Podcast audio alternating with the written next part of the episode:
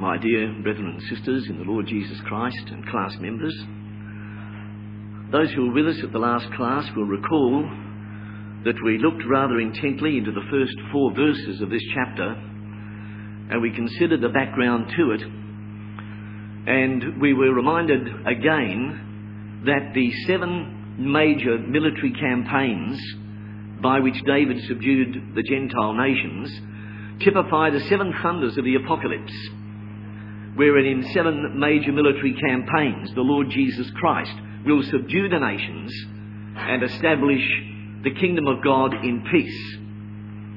And upon that basis, we saw that the war that Joab and the army of Israel were undertaking at this time was not merely a matter of war against another nation. It typified the warfare of faith. And therefore we were able to see that David's duty at this time was to be with his men, with his brethren in the ecclesia. He should have been at the head of the army in the warfare of faith. But he had decided to take some time off and to relax a little and probably give himself over to some thoughts. And in doing so, he found himself trapped in a situation in which, although he was to find forgiveness at the hand of Yahweh for his monstrous sins in regard to this matter, yet the effect of what he did at this time remained with him and with his family and with the nation for the rest of his life. It is one thing to say that we can be forgiven for sins. But so often when we sin, particularly in something of great consequence that involves others, it is not only a question of whether we ourselves are forgiven for our sin, but it is a question of considering the trouble, the strife, the hurt, the anguish, and the other sins that may lead from our own initial foolishness. And so with the army away, Joab away, Uriah, one of the most wonderful of David's servants, away also fighting the warfare of faith. And David taking his ease with the wife of Uriah.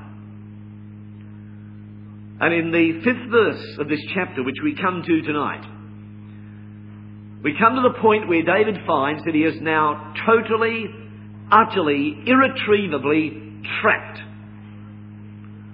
His sin has not simply been a sin against Yahweh and against Uriah.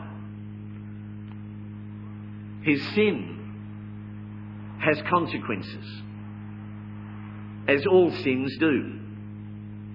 And they're summed up in the phrase that the woman conceived and sent and told David and said, four words, in our version.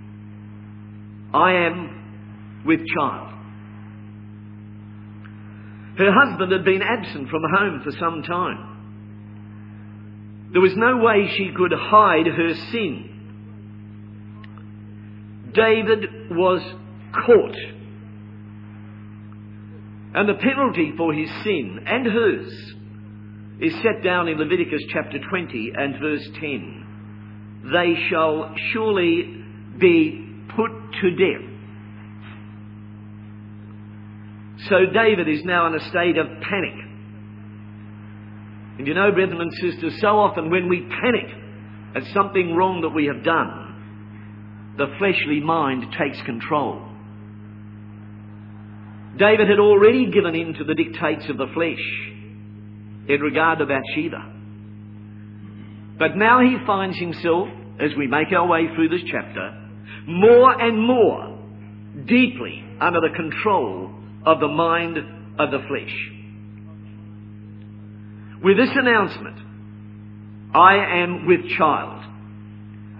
David's anxiety knows no bounds.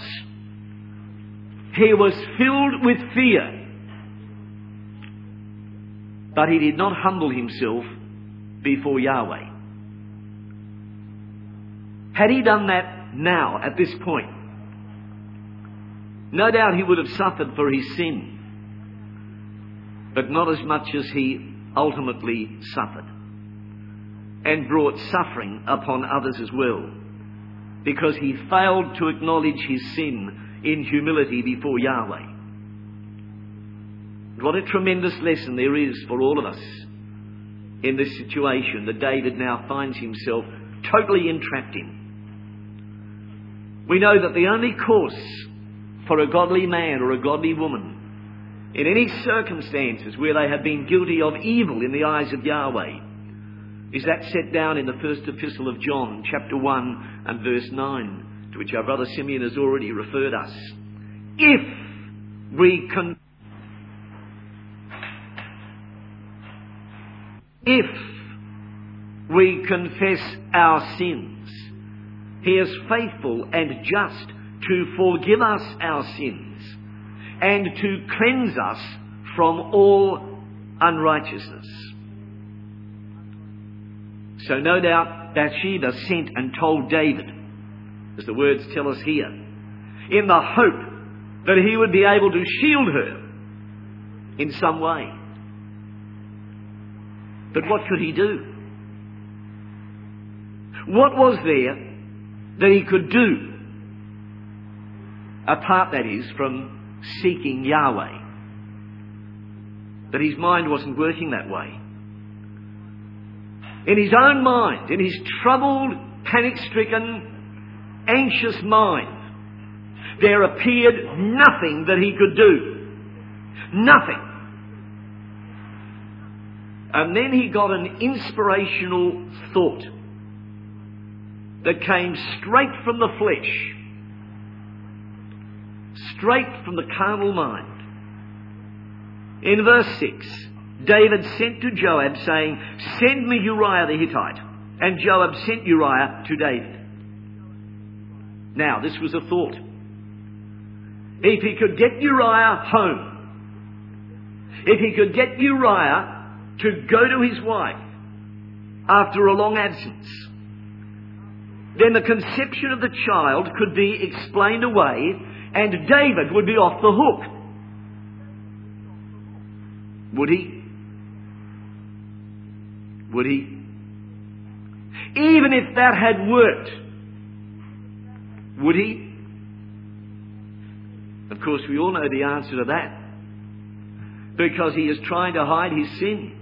He is trying to hide Bathsheba's sin. And there is no profit in that.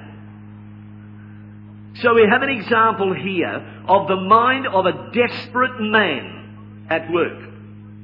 The fleshly mind of a desperate man and seeking a fleshly way out of his problem. And if we just think for a moment, even if such a deceitful action as this had succeeded, would it in any way have minimized David's sins?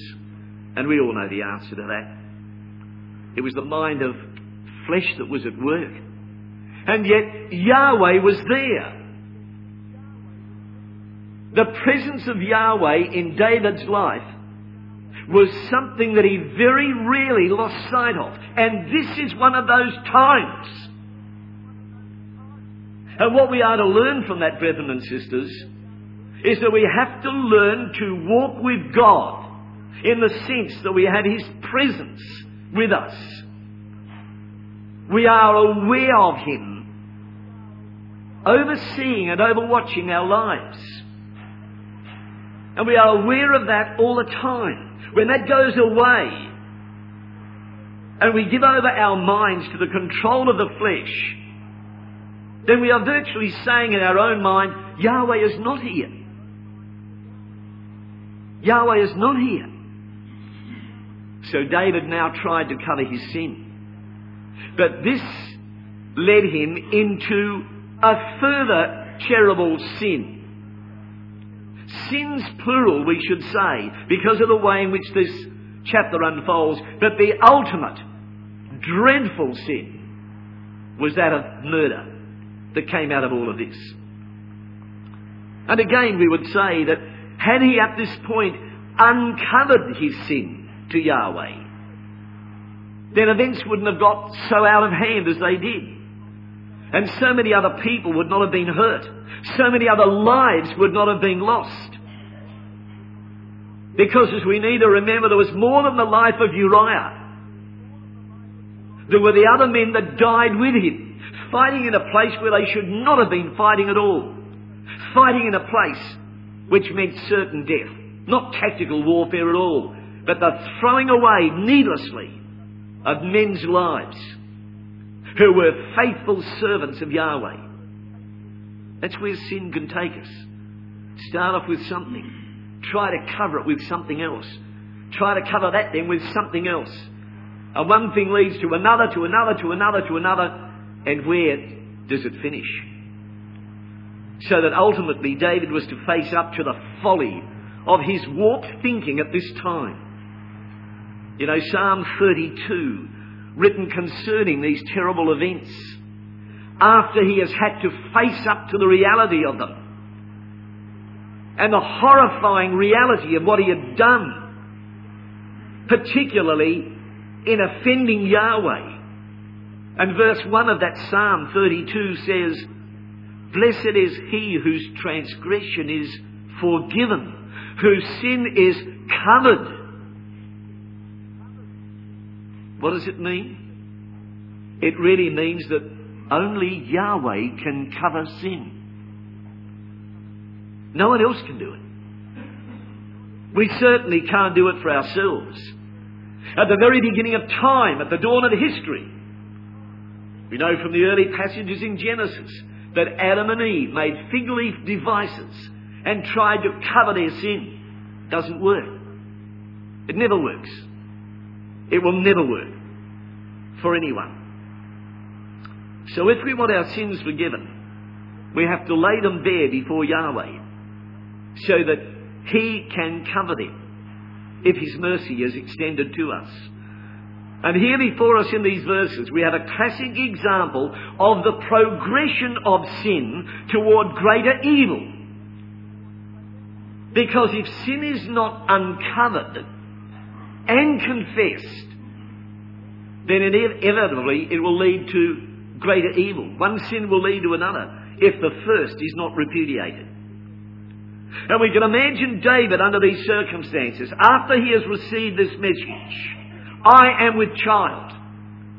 You can imagine during this time the many sleepless nights that he would have experienced, twisting and turning, his mind racing from one thing to another. But all the time his mind dominated by the thinking of the flesh. It is incredible to realize that David went through such agony without turning to Yahweh, not once, until he was faced with his crime. And you know, that shows us, should show us, the horror of the dreadful power that resides in flesh for evil. No wonder Paul said, In me dwells no good thing. And no wonder the Lord Jesus Christ said, The flesh profiteth nothing, nothing.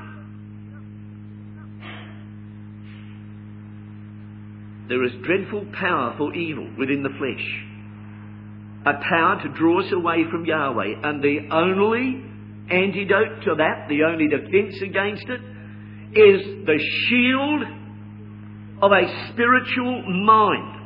And we all know that. We all know where we fail to exercise that.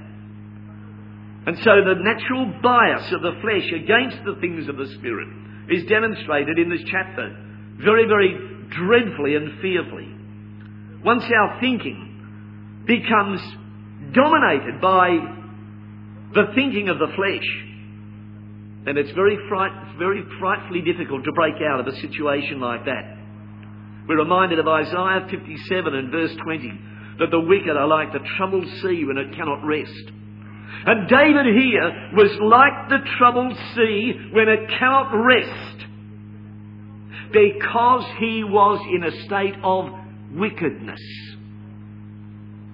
The wicked are like the troubled sea when it cannot rest. Could David rest? He could find no rest, as he tells us in Psalm 32.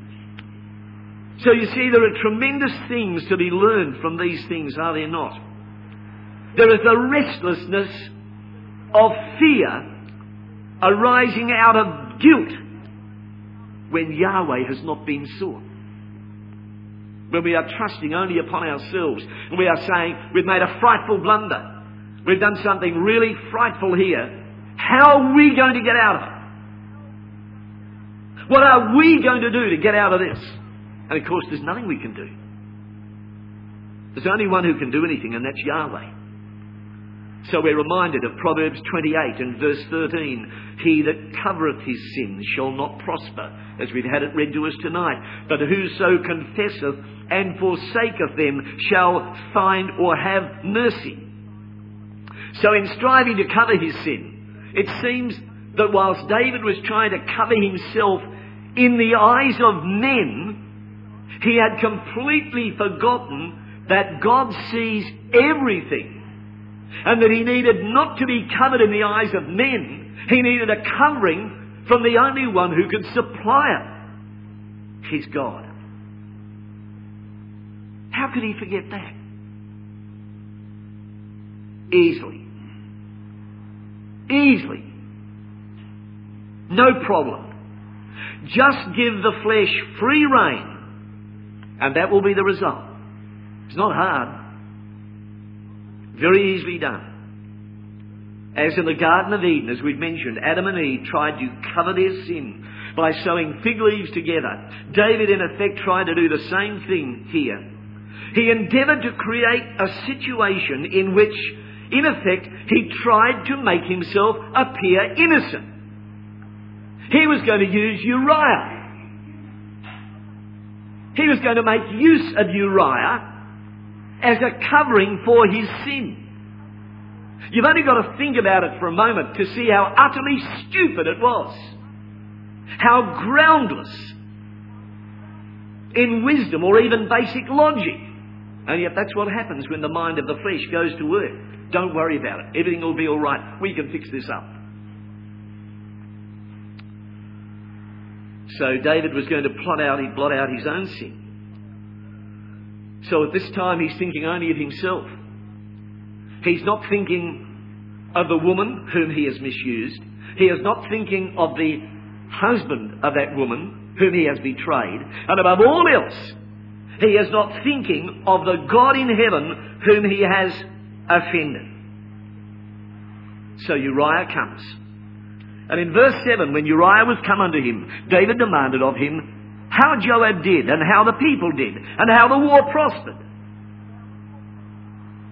Lovely small talk. Buttering up Uriah with a kind of what we call today small talk, pleasantries, before getting to the point. David's mind was not on Joab.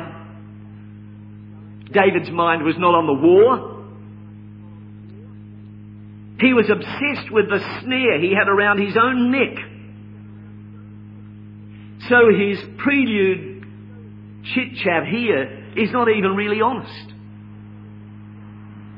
There's something else for David to consider later on when he's got to face the whole of this issue. And so in verse 8, David said to Uriah, Go down to thy house and wash thy feet. And Uriah departed out of the king's house and there followed him a mess of meat from the king. David wanted to get Uriah back with his wife. And he was very, very persuasive. You've done an outstanding job, my friend. You deserve a brief respite. And here am I, the king, offering you this interlude at home. Just a day or two, that's all. Whatever you like, whatever suits you. So how subtly does David here play the role of serpent? You can see more clearly now what we mentioned earlier. Just one sin leads to another, that leads to something else, and so on. When our mind is not controlled and ruled by the Spirit Word and an awareness of the nearness of Almighty God. How subtly did David play upon the mind of Uriah, exactly as the serpent played on the mind of the woman in the Garden of Eden. Thou shalt not surely die. God doesn't really mean what he says. You should know that. But David's subtlety and his serpent speech had no effect. Because you see, while David is fighting with the flesh, under the control of the mind of the flesh. Uriah is more devoted to the cause of the truth than David is. Uriah would not be corrupted. Not that he knew that he was being corrupted. But you see, he is remaining faithful and honest to what he believed was right. And he was right. In a remarkable way. You cannot really expect the normal man to take the attitude that Uriah did take. Anyone could have quite rightfully and, and justly under those circumstances have said, well, what David says is okay. It's, it's, quite, it's quite reasonable. After all, I've been away. I've hardly had any sleep for weeks and weeks on end. The battle has been very difficult. It's been a trying time. Perhaps if I had a day or two off, I might even be stronger physically and mentally to go back and face the enemy more. Why not? But not Uriah. But he does depart out of the king's house, as verse 8 says, much to David's relief. And David now applies another subtle piece of reasoning putting pressure upon Uriah because there followed him a mess of meat from the king. The Jerusalem Bible renders it, and was followed by a present from the king's table. Literally, the phrase means a royal present. And obviously, it relates to food and drink and so forth. And what a lavish present it would have been. And what an appeal to Uriah's ego and his sentiment. Go home. Celebrate your reunion with your wife. David certainly tried. But Uriah could not be deterred from his faithfulness. Just consider. When he arrived back in the city, he did not even go home first, which was not very far away anyway. He didn't even go home first. Here he is back in the city, he is tired, travel stained, and he goes first to report to his king. The first thing. And even after this, David still couldn't get him to go home. It shows you what a great man Uriah was, doesn't it? He was indeed a very great man in the faith. And so verse 9 tells us that Uriah slept at the door of the king's house with all the servants of his Lord and went not down to his house. You see, this man was more concerned to identify himself with his brethren in the warfare of faith than he was with seeking his own relaxation and pleasure and self gratification. What a remarkable exhortation there is in the life of this wonderful, wonderful man. He went not down to his house.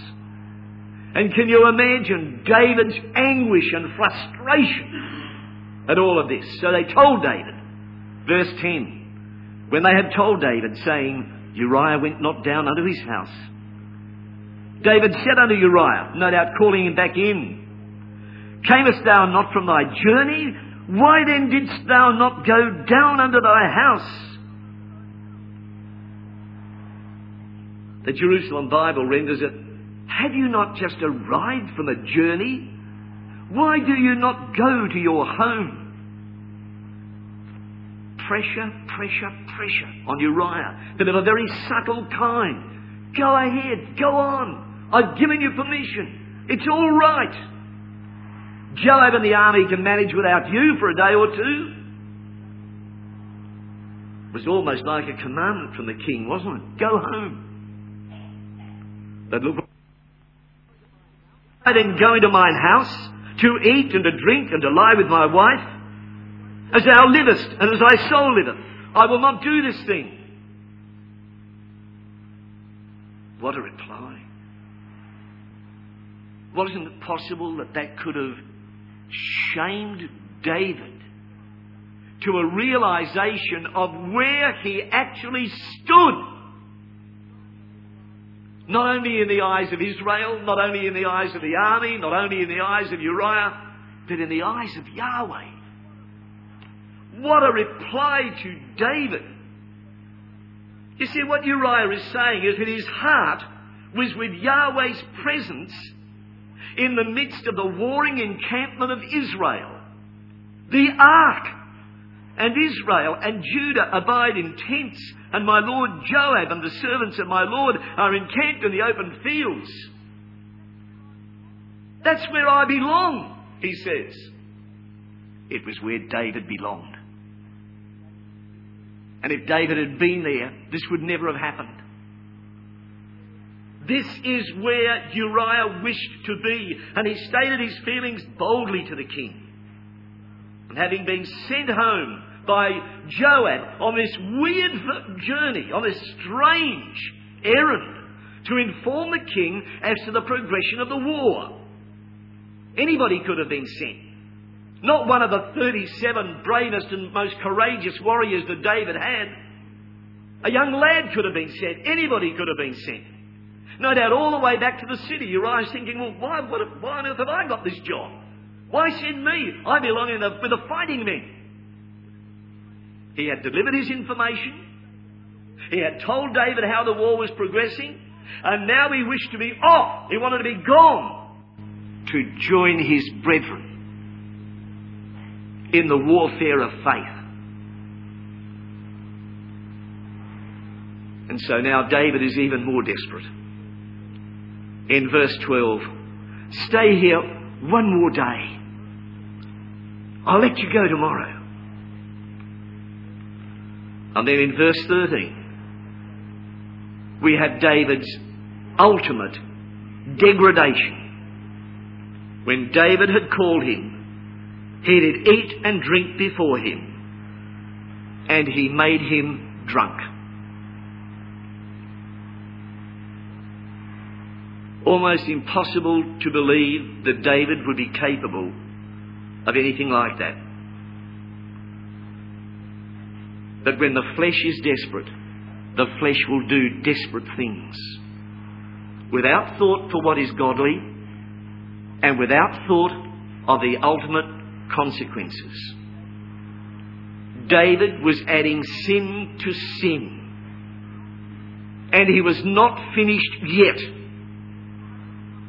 To try to cover his own iniquity, he degraded a brave and loyal friend in what he does here to Uriah. The flesh does not play by a set of rules. never has since sin entered into the world, and it never will. There are no rules so far as sin is concerned. It is simply a fact of I want, and if anybody gets in the road, that's just too bad. Because I want what I want, and I will get what I want. David did this to a brave and a loyal friend. But still we read in verse 13, he went not down to his house. For the second night, David was frustrated. And on both nights, here is an interesting sideline. On both nights, there were witnesses to testify that Uriah had not gone home to his wife. There was no way that David could even fabricate anything out of this. No way at all. What's he going to do now? Verse 14. It came to pass in the morning that David wrote a letter to Joab and sent it by the hand of Uriah. So his senses reeling now more than ever. In fear and panic, there was only one thing left for the king to do. So he thought. And that was dispose of Uriah. Dispose of Uriah. What a chilling, cold blooded decision that was to make.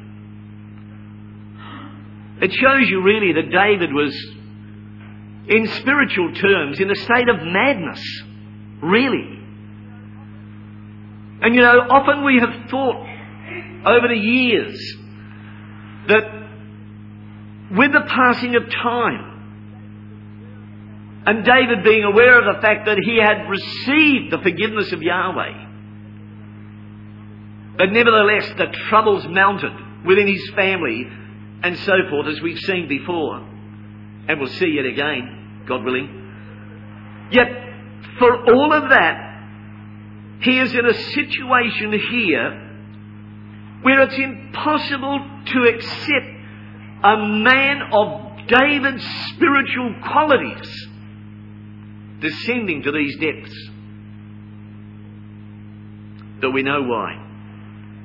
In effect, a state of madness. No control over the spiritual mind at this stage.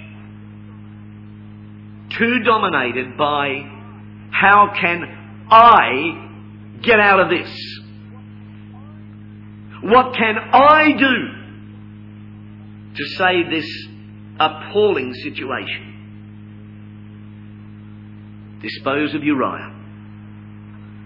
And in that fateful letter, David signed away his independence. He signed away his independence as the king over Israel and surrendered himself to the unscrupulous Joab, who he now makes his companion in crime. One foolish thing after another.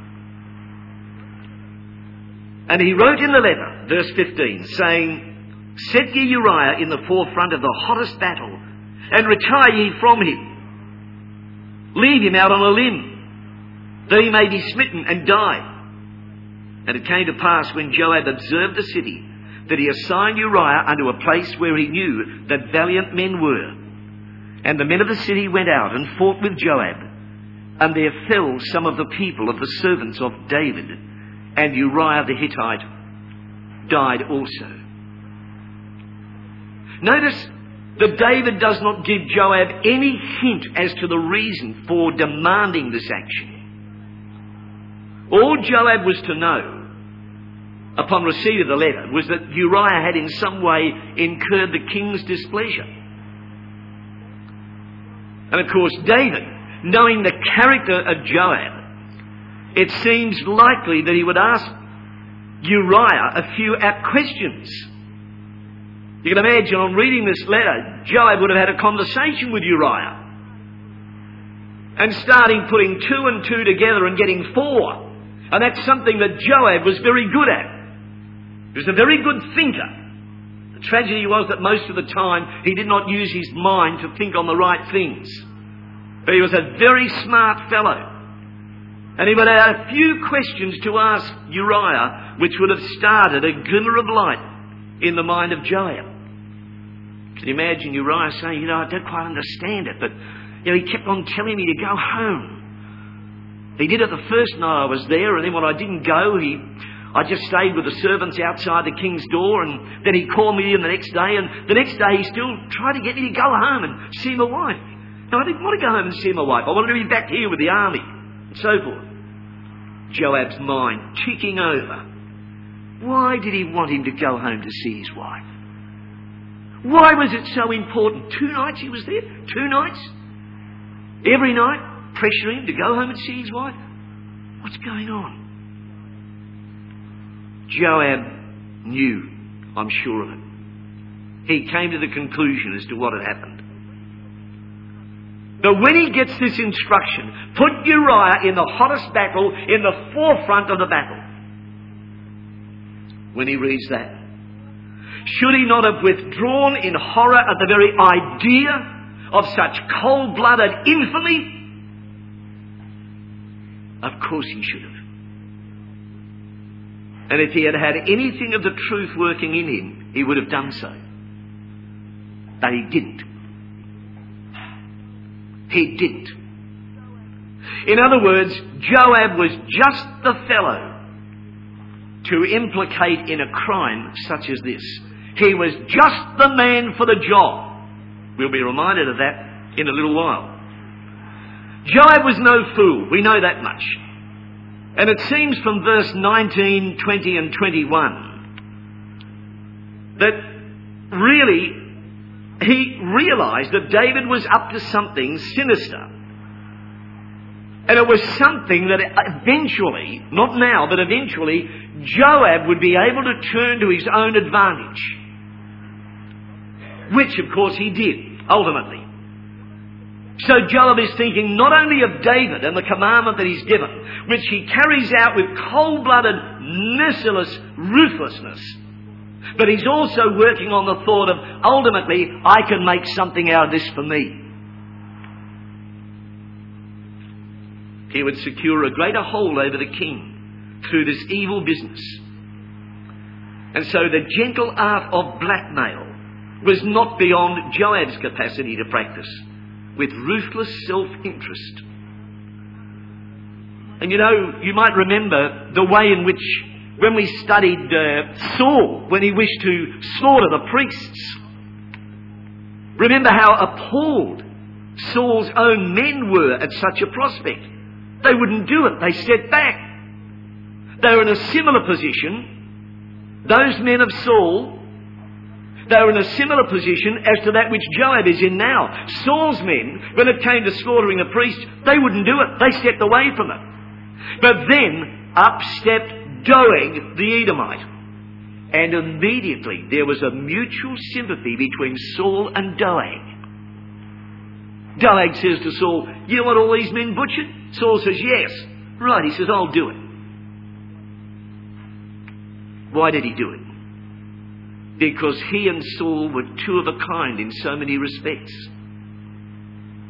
Now, Come back just a few chapters, keeping a hand in chapter 11. Come back with me to chapter, thir- chapter 3 of the second of Samuel. Here is David. Look at this. Here is the chapter wherein Joab killed Abner. But we should always remember that his brother was involved in this as well. In verse 30, we read of Joab and Abishai. Remember, there were three brothers Joab, Abishai, and Asahel. And Asahel had been killed by Abner. Something that Abner had not wanted to do. He did everything to try and get Asahel to turn away. He said, I don't want to kill you. I don't want to do you any harm. Turn away and run away. But Asahel was so brave and young and zealous, not thinking as clearly as perhaps he should have done, it ended in his death. Joab said, I'm going to get him for that. When really it was not, it was a matter of self-defense in the case of Abner at that time. But what do we find here? When they bury Abner, David is shocked. He's heartbroken. He's stressed beyond measure. And what does he say at the end of this? Look at verse 39. I am this day weak. Notice the margin? Tender. I am this day weak and tender, though appointed king. And these men, the sons of Zeruiah, be too hard for me. David couldn't take that. They're too hard for me. After what they'd cold bloodedly done to Abner without just cause. They're too hard for me. Now in chapter 11, David has become one of them. But look at the end of verse 39. These sons of Zeruiah be too hard for me. Yahweh shall reward the doer of evil according to his wickedness. Those words would have come home to haunt David. To haunt him. So what happens here then? the cruel, heartless Joab became a willing accessory to David's wickedness. David's way of thinking is now in harmony with that of Joab, whose actions of a similar nature David had previously condemned. David and Joab, accomplices in crime. Who could have ever believed such a thing? So that the deeper David went into sin, the more his moral sensibilities became deadened. The more sin took over, the more vague and faint and distant the principles of the truth were until ultimately David is in a state here where the truth is out of sight. The Word of God has gone from his mind. And so as David goes deeper and deeper into sin, we see this incredible situation that Uriah carried this letter with him to Joab, which was his own death warrant, his own death sentence. And so verse 16 tells us that Joab assigned Uriah unto a place.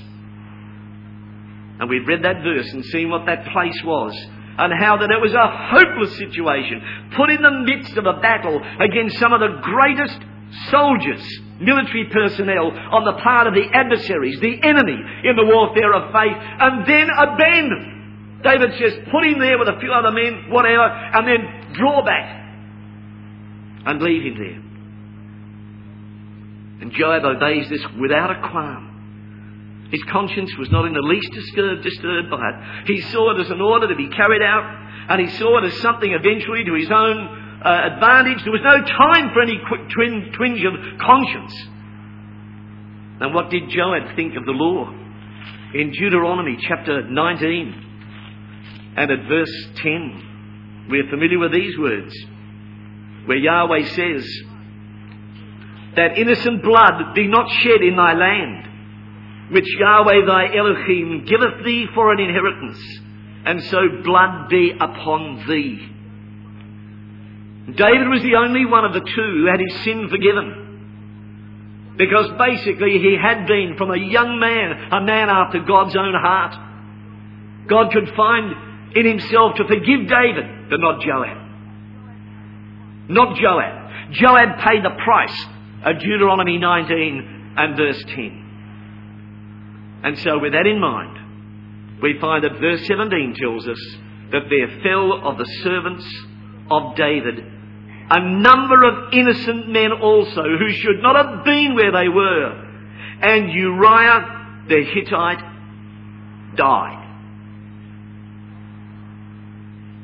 Uriah the Hittite died. Now, David can rest peacefully. Can he? We know what happened to David. We know what happened to David in regard to this whole matter.